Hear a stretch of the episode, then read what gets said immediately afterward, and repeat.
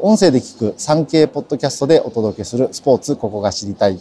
産経新聞運動部の田中充です。今回はプロ野球解説者の荒木大輔さんにお話を伺いたいと思います。荒木さん、今回はよろしくお願いします。はい、よろしくお願いいたします。プロ野球シーズンが終わりまして、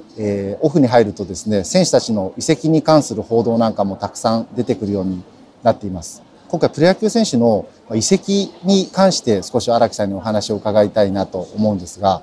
すでに西武の森選手のオリックス入団が決まるなどしていまして、荒木さんご自身もトレードで入団されたヤクルトから95年のオフにベイスターズへ移籍をされています。移籍する選手というのは不安であったり、新天地でのやる気であったり、どういう心境で行かれるのか、荒木さんの経験からちょっとお話伺いたいなと思うんですが。はい、不安はですね、ものすごく、あります。やっぱり、今までいたチームだと自分の立ち位置というか、順番みたいのが大体この辺かなって見えてるんですけど、移籍先に行くと、まずそこの立ち位置が全くわからなくなってしまうというのがあるので、自分がね、どれだけ頑張ったらどの辺に行けるのかなというような、そういう不安がものすごくあるんですけれども、ただ新しいチームに行ったら必ずチャンスって多くなると思うので、その分だからそれをうまく活かせる状況はいっぱいあると思いますのでね、結構だからプラスに考える人の方が多いんじゃないかなと思いますけどね。当然戦力として考えるから移籍で取るという、そういう前提になってくるわけですね。そうですね。なんか移籍をした時っていうのは、FA トレードいろんな立場あると思うんですけども、荒木さん特に何か気をつけなきゃいけなかったことっていうのはありますか？僕の場合はですね、最後はなかなかヤクルトで、チャンスが得られない状況もあったり、年齢的なこともあったりとか、そういうことがあったんですけども、やっぱり移籍した時にやはりもう一度勝負をしっかりしていきたいという思いがありましたので、気をつけていたことといえば、絶対怪我をしないで、みんなと勝負できるんだというところの体のケアというか、そういうものだけはしっかり整えてました。なるほどですね。ヤクルトで長く活躍されたわけですけども、ベイスターズで移籍された時とかって、やっぱり球団によってカラーの違いというか、選手の雰囲気、この辺りってやっぱ違いってあるんですかね。基本的に同世代というか、ヤクルトもベイスターズも同じような年代の選手たちが多いわけですから、雰囲気とか、なんかそういうものっていうのはほとんど一緒なんですよね。ただちょっと唯一違ったのが、ヤクルトというのはなんか普段は結構バラバラでワイワイやってるんですけども、いざユニフォームを着たら一気に集中して。スイッチのオンが入るような感じでチームのまとまりが出たりとかするんですけども、ちょっとベイスターズの方はちょっとその部分がね、緩い感じはありましたよね。そうですか。だからチームの雰囲気は似てるんですけど、そのなんかオフからオンに入る時間っていうのがちょっと違うかなというような感じがしましたけどね。当時まだね、ベイスターズが日本一になる前の若いチームだったというのも影響したのかもしれないですよね。そうですね。勝てるようになってからさすがにそんなことはないと思うんですけどね。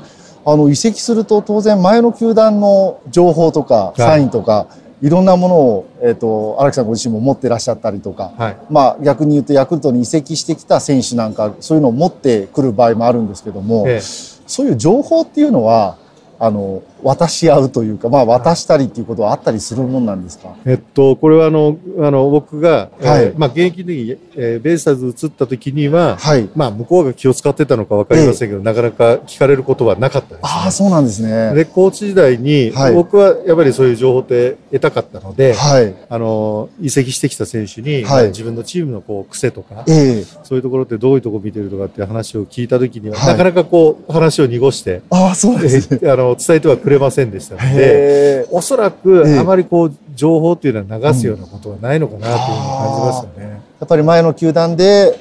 お給料もらって知った情報っていうのは、そうですね。その辺は一応線は通してる、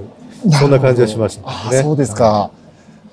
特に日本球界なんかでは生え抜きというのが、一つの美学と言われることもあると思うんですけれども。移籍して他球団を知るというのは、荒木さんの引退後、いろんな球団で指導者もされていますけども、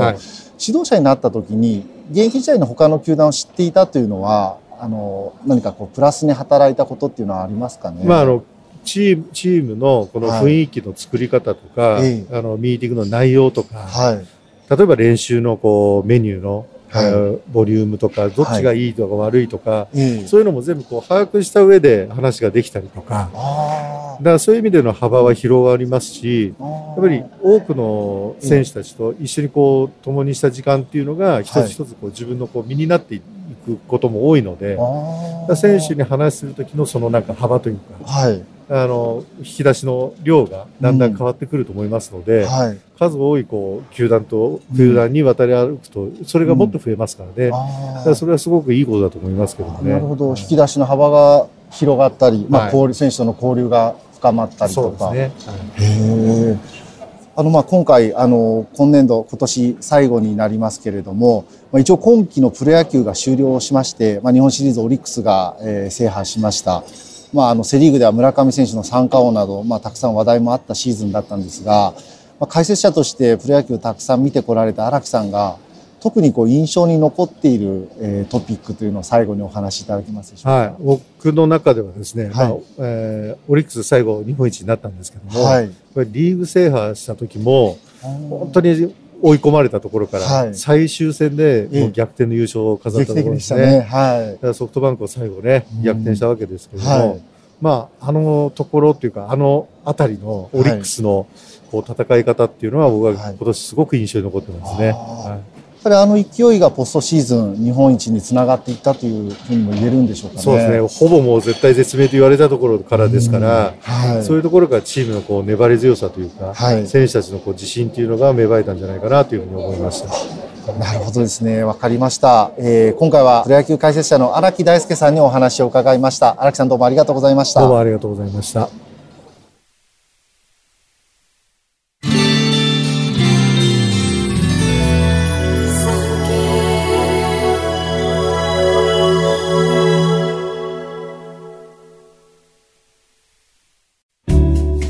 番組をフォローすると最新エピソードが自宅の Wi-Fi で自動ダウンロードされるので、